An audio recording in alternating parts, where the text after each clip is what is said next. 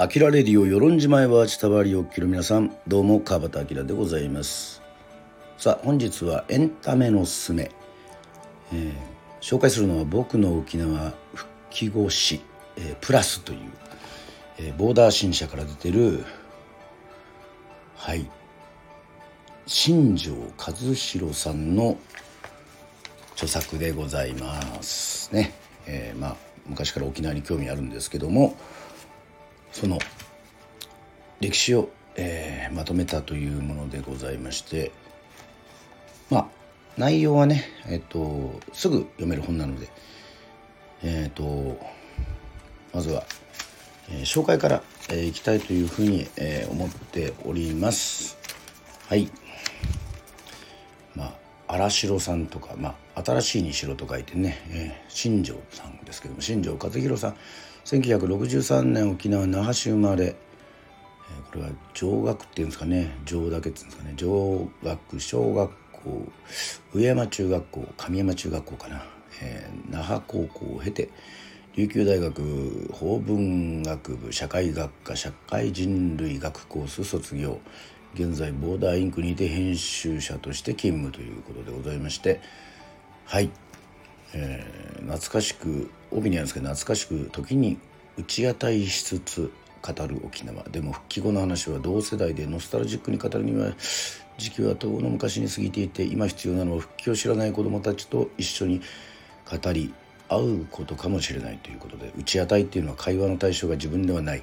第三者のことなのになぜか自分に当てはまって後悔やら反省したりをする。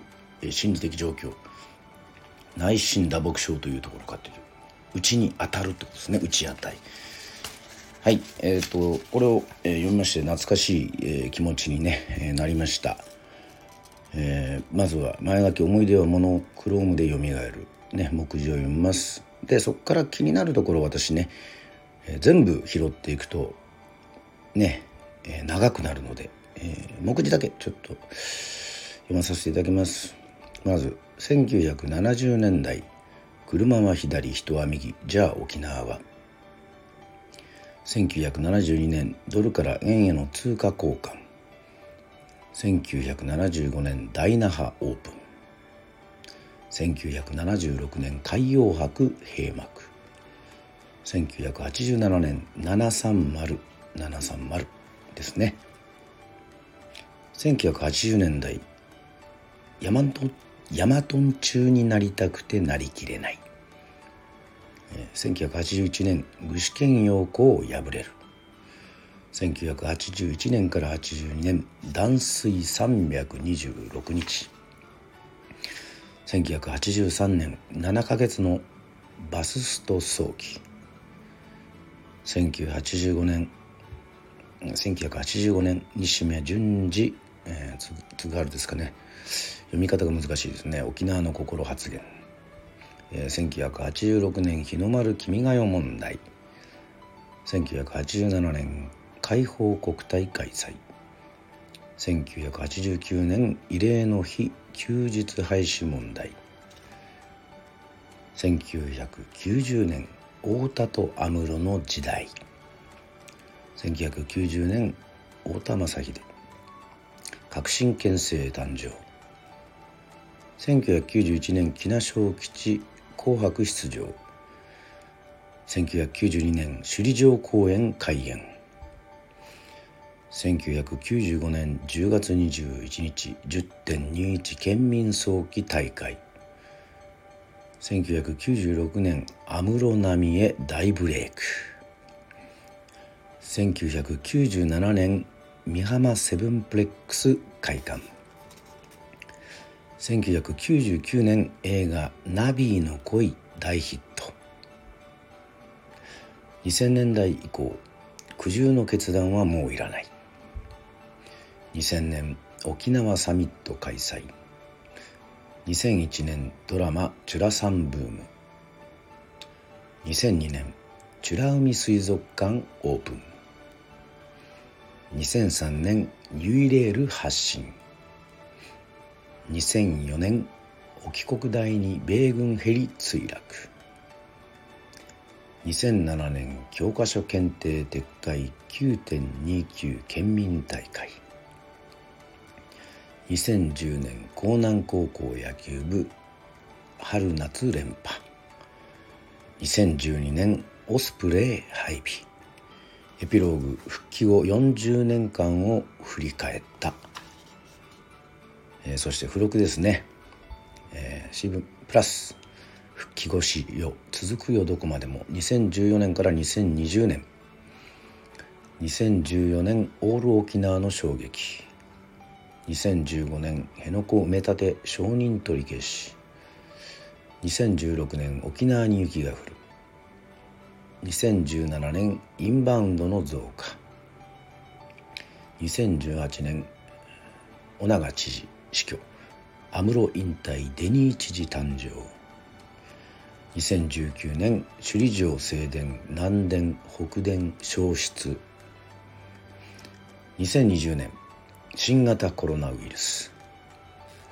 沖縄復帰後49年目の後書き。はいといったわけでございましてまああのちょうどですねまあこれは収録で本を読んだ直後にある程度あらすじをね、えーまあ、読んでその後付け加えようかななんていうふうにしてね、えー、また新たに撮り直してるんですが、まあ、昨日がですね5月の15日、えー、沖縄復帰ね、え、51年目ということでございまして、まあ、あまりニュースニュース世論はね沖縄のテレビも映るのでそんなに特集されてなかったというか50年ほどのテンションの高さはなかったのかななんていうふうに思っておりますが、まあ、タイトルがですね新庄和弘さんのこの本が「僕の沖縄復帰語詞」ということでございましてプラス。ということで、まあ、プラスも足されているので私のねエンタメの勧めとしては「私の沖縄」というね私の沖縄って、まあ、僕の沖縄、えー、川端明の沖縄復帰越しプラスをちょっと語ろうかななんていうふうに思っておりますけども、まあ、まあ年のことは、まあ、あんまり別にそんなにねあの言ったり言わなかったりして、まあ、あんまり気にしないんですけども1969年生まれなので私にとっての沖縄はですねまだ沖縄がですね1972年にアメリカから日本にね返還される本土復帰になる前はまだ、えー、奄美諸島与論島は、えー、まあ昭和28年ですか、えー、に戻っておりますのでだったかな。はい、えー、今年70年目という、えーね、奄美復帰も70年目という節目の年でございますが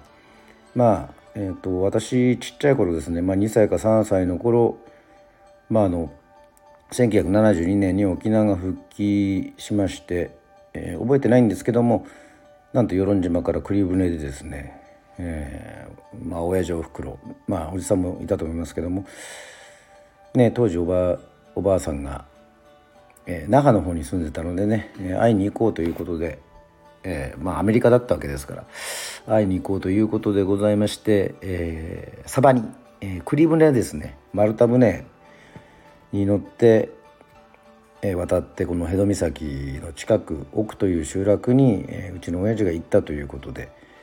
まあ、これもいろいろ話しているんですけどもそこからいろいろ旅をしてね、えー、コザに行ったりあ、まあ、名護に行ったりコザに行ったり最終的には沖縄の、えー、おばあさんが住んでいる、えー、若狭に那覇の若狭に行きましてまあその時の記憶はないんですけどもまあ、不思議と沖縄に移住したすぐの時にね若狭図書館を使ってまして若狭図書館のね、えー、なんかね公園の辺りを歩いた時になんかこうなんだろうな時の旅人じゃないですけどねなんか異次元空間じゃないですけど分かんないですけどなんか時空間がねこう時をかける少女んなんかもう全部言ってることが昭和ですけどもまあなんかそういう空間がありの感じで後で聞いてみたらその緑に塗ったね、えー、ところがもともとおばあさんが住んでたところだったってあじゃあその近くの、えー、公園というのは自分も遊んでたんだなというふうに後で知ってびっくりしましたけども、まあ、そういうことがあるぐらい、えー、世論と沖縄というのはね、えー、近くて遠い、えー、そんな存在でございますが、まあ、それがまた歌になって辺戸岬になったわけでございますがまたこれ駆け足でいかないとね本当ね沖縄のことを語るだけでものすごくね、えー、長い、ね、トークになってしまいますから。その後の記憶としてはやっぱり海洋博ですかね、えー、海洋博。一番覚えてるのはもちろんあの海洋博のモニュメントも海にねちょっとこうギリシャ神話みたいなものが立っているっていうのもありあったんですけど俺の記憶では、ね、沖縄経済界にダメージを受けた失敗だというふうにやってるので子どもの、ね、こ場合はそんなこともう知る由もないですからね。まあね大阪万博は経験してないんであれなんですけどまあいろいろそうやって大阪万博を書いているようにそんぐらいの衝撃が確かにあったんじゃないかななんて思いまして覚えてるのは水中に浮かぶロボットのえー、っとロボットのカニですね。はい。カニがこう水中を動いている。それがこう鉄で鉄なのかアルミなのか、まあ、そこら辺は分かりませんけどできているってことであれは結構覚えてますね。すごいものができたもんだ。将来はそういう風になるのかなんてね。なんかちょっと、えー、思ったりもしましたけども。まあもちろんあの母方の、まあ、お母さんおばあさんが沖縄にいることでまあ沖縄、まあ、しょっちゅう行くことになるんですけどもまああと覚えてるのはねえっ、ー、と大英じゃなくて大那覇うん。大那覇とかね、まあ、あと玉泉堂とか。まあ東南植物楽園。まだこういろいろ今でもね、えー、触れられるものっていうのはね、まあ、海洋博アートっていうのも美ら海水族館近いですからね。まあそういうのもありましてそういう記憶がすごくある。で遊びに行った。で小学校の時にですね修学旅行茶花小学校なんですけども小学校6年の時えよく覚えてるのはまあもちろんそうやってまだハブとマングースがね大丈夫だった。ねあのコンプラ的か分かりませんけど、まあ、今はあまりよろしくないということで対決はさせてなかったんですけど昔はよくやってましたねハブとマングース。目玉でしたよ。はい。それとあとあのでっかいヘビをねまあ行ってまあ錦蛇だと思うんですけど何人かに1人は何人に1人ぐらいかな泣いてたっていうね。まあ俺はヘビは大丈夫なんでねまあホワイトスネーク好きだしコブラツイスターズって言ってるぐらいですからね。ヘビキャラは別に全然むしろ尊いと感じるまあ派なんですけどまあそれは置いといて小学校の時に結構覚えてるのはホテルのね泊まったホテルのところにね、まあ、今だからもう時効だから言いますけどもね、えー、パチスロみたいなねがあったんですよ。スロットマシン。あの777とボタンを押して揃えるやつですよ。あれがありましてですねあれをねやったんです。内緒で。先生このみんなにみんなにというかみんなでやってたんでちょっとこう代わり番号ですね。交代して。100円玉入れてね3セントらうとなんか2,000円ぐらいバーって出てたような気しましたけどね。あれちょっとハマってなんかやってましたね。ギャンブラーですね。まあゲームが好きだったからだと思うんですけど今は全然あのちなみに、えー、パチンコスロットね。競馬えー、競艇などギャンブルはやりません。はい。あの前も言った通り株もやっておりませんのでまあ人生一か八かえー、木村和也あそれは関係ないか、えー、一か八かということでございまして まあ安さんがつけたんですけどまあ一か八かの人生ね、えーまあ、音楽やってること自体が、まあ、そうなのかななんていうふうに思いますけどもまあいいんですが。さあ、えー、その後はですねまあ中学高校と沖縄のテレビラジオもちろん入ったのですごく結構方角は鹿児島から夜の番組がやってたからね。なんかこうソニー系のやつもやってたしまあとにかく方角のプロモーションビデオとかも紹介してたのであの邦楽は鹿児島から洋楽がねあの FEN がねよく聞こえててあのテレビもラジオも。確か高校の時にですねオジーオズボーンねあの全く字幕もつかないでその海外の流すようなのでオジーオズボーンが「グッバイ・トゥ・ロマンス」「グッバイ・トゥ・ロマンス・ハニー」っていうそういう曲なんですけどそういうのを歌ってたりあと「サラ・ゴールド」っつってあのちょっとディスコチックなね、えアフロヘアの黒人たちがこう踊るようなそのディスコ的な番組っていうかそういうのも見ててまあブラックミュージックもプリンスマイケル・ジャクソンね前から言ってますけど、ま、好きなのでそういう影響を受けたり海外の MTV のね、えー、ビデオとかもよく流れてたので聞いてましたね。はい、まあ、ラジオはまあ沖縄のラジオも入ったんですけどまあ九州朝日放送ね、えーえー、なんだっけな九州朝日放送だから KBC かを聞いてたのでまあまあもちろん沖縄の番組も聞いてましたけどもまあそんなこんなで沖縄はまあかなり昔から好きで影響を受けててまあ鹿児島ももちろん親戚がいてじおじいさんがいておばあさんがいて好きですけどね、まあ、かなり沖縄で買い物だったら沖縄ね。っていうのもあったんで。またあの自分は鹿児島市内で生まれましたけど雪の降る日にね。冬1月11日生まれなんで。まああの弟はね沖縄でね、えー、生まれたりなんかして。またそういったところで沖縄にもね、まあ、妊婦さんも沖縄の方が近いので妊婦さんだけじゃなくて怪我とかね。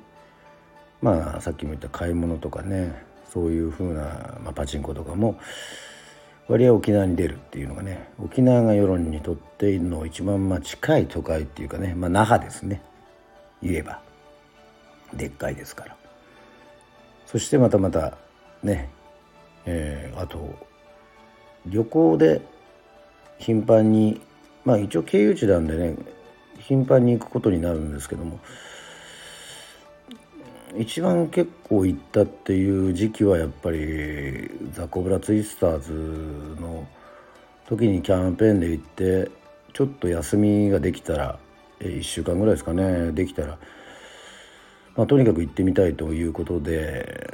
まあ、世論がね鹿児島県最南端だったら沖縄の、まあ、日本の最西端は何だっつって与那国島とか行きましたね。与那国島3泊4日ぐらいしたのかな、えー、そして西表行きました、えー、波照間も行きましたね。まあ石垣も行きましたけど石垣を拠点にその時は石垣をゆっくり回れなくて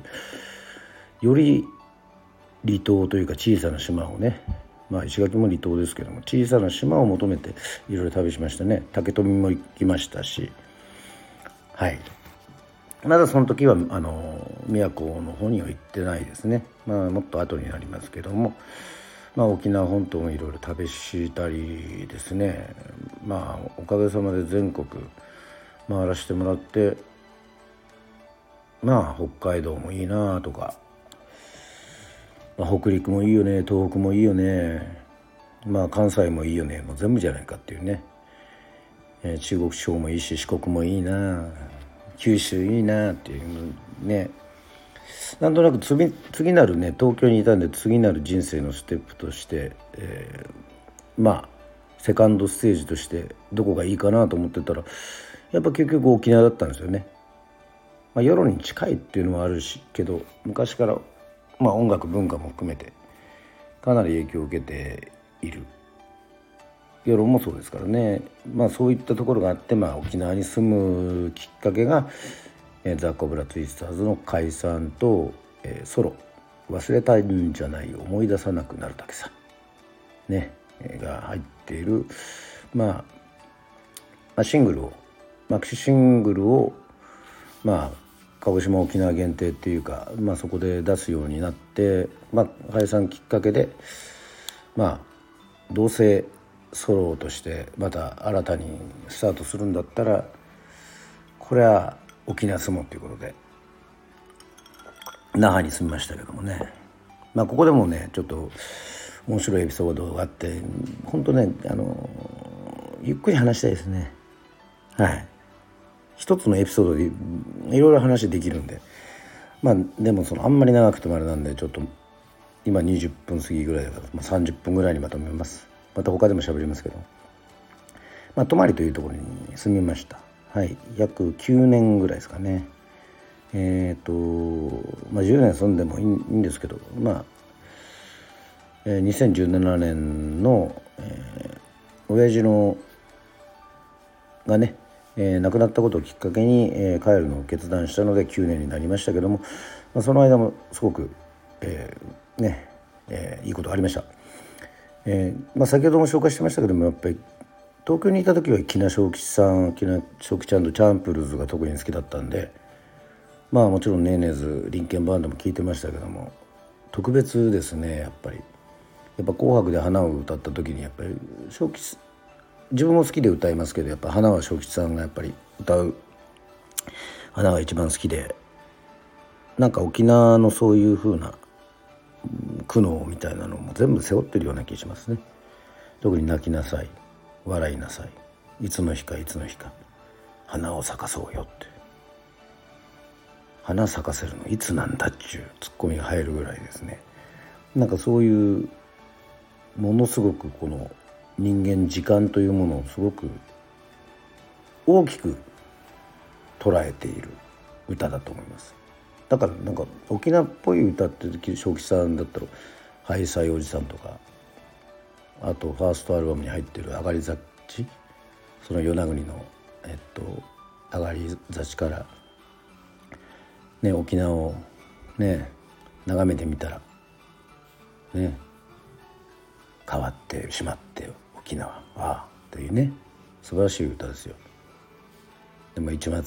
いつまでもいつまでも変わるなよと歌うっていうねそのまあいいとこは変わるなよという意味だと思うんですけどもやっぱり沖縄なんか戦後してやっぱり昌吉さんの本とか読んだり音楽を聴けばそれで一発で分かるっていうかね。もちろんそのアクターズスクールね安室奈美恵さんだったり DA PUMP だったりね。まあそういうのを基準に考える人たちももちろんいるとは思うんですけどもやっぱりまあその前の民謡の世代の方たちもすごいですけどもこのいわゆる復帰後の戦後史のと見ればやっぱりかなり木梨正吉さんもねあのキーワードになるんじゃないかなというふうに思います。また正吉さんもね別でこうねちゃんとチェックしたいですけどもまあ、沖縄移住のお話が言いましたけどもちろん東京でもねえー、と炎の居酒屋立ち便にね行ったりいろんな沖縄居酒屋行って、えー、お世話になりまして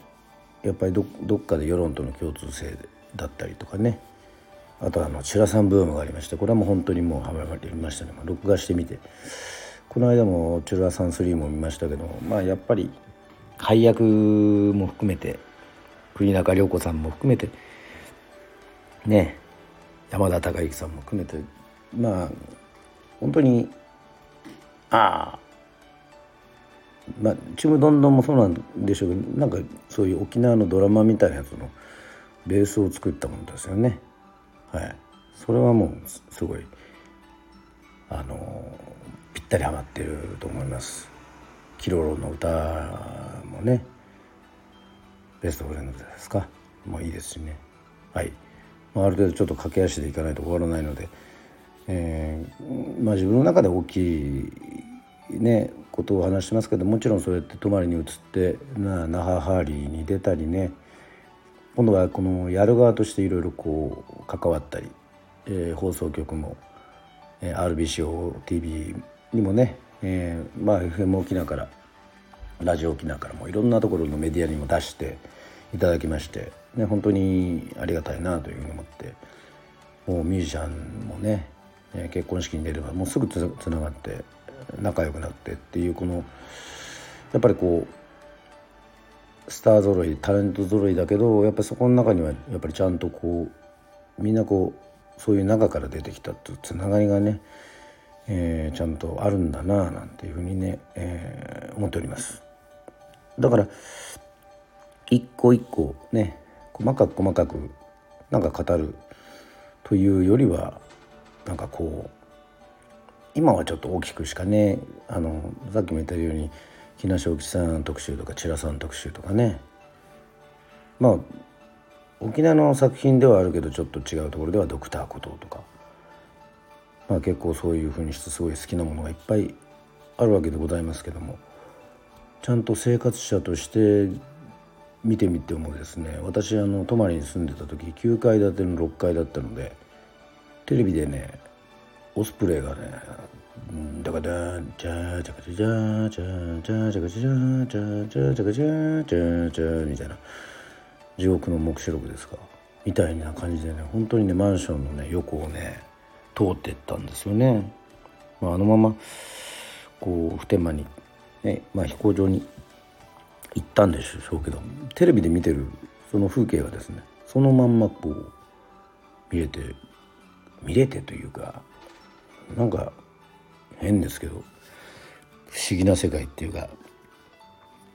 まあその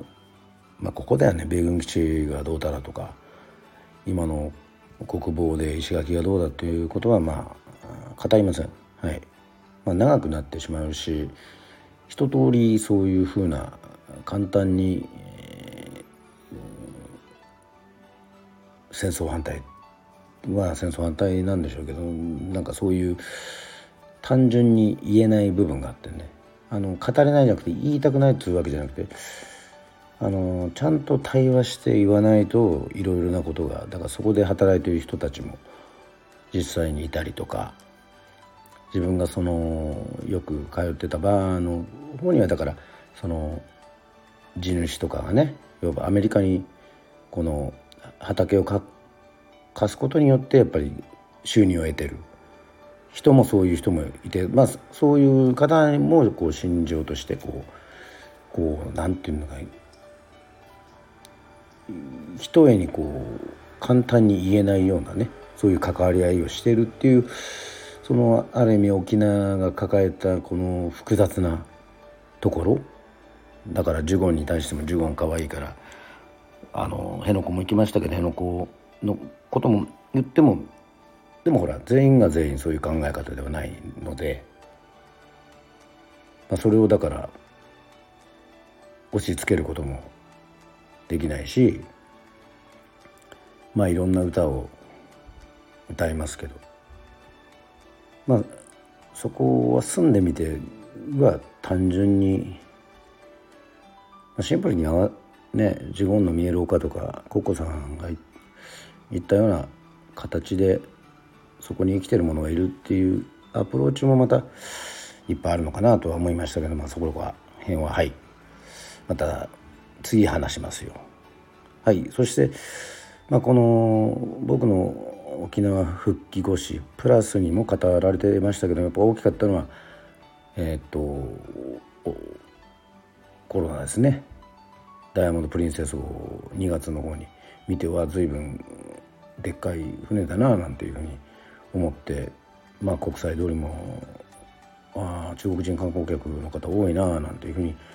普通に思ってたことがあれよあれよというふうにしてねなんか黒雲が立ち込めて雨がザーッというふうにね降るブラックレインじゃないですけどなんかそういう感覚にもなりましたのでまあでもそこは、えー、これからねコロナも明けていろいろやっていこうということでまた沖縄も観光だけじゃなくてえっとなんか大切なところも世論もそうですがまあ忘れずにえ、っとまあまあ兄弟島としてね、えー、まあ手手を取り合ってというかうんなんかそういうふうにいけたらななんていう。でそういうヒントが実は沖縄にもいっぱいあるんですけど世論にもあると。世論はブームが去って沖縄またこれからずっとブームだと思うんですけどもまたちょっと違うことを世論はいろいろこうできるんじゃないかななんていうふうにね思ったりもなんかしております。はい。というわけでございまして今回はエンタメのすすめ。僕の沖縄復き越しプラス、新庄和弘さんの本を読んではい。えー、アキラの沖縄復興復帰越しになりましたね。はい。プラスになりましたけど。まだまだプラスのことについては語り、えー、足りませんけども。また「あきらレディオ」でお会いしたいと思います。それではまた会いましょう。バイバイ。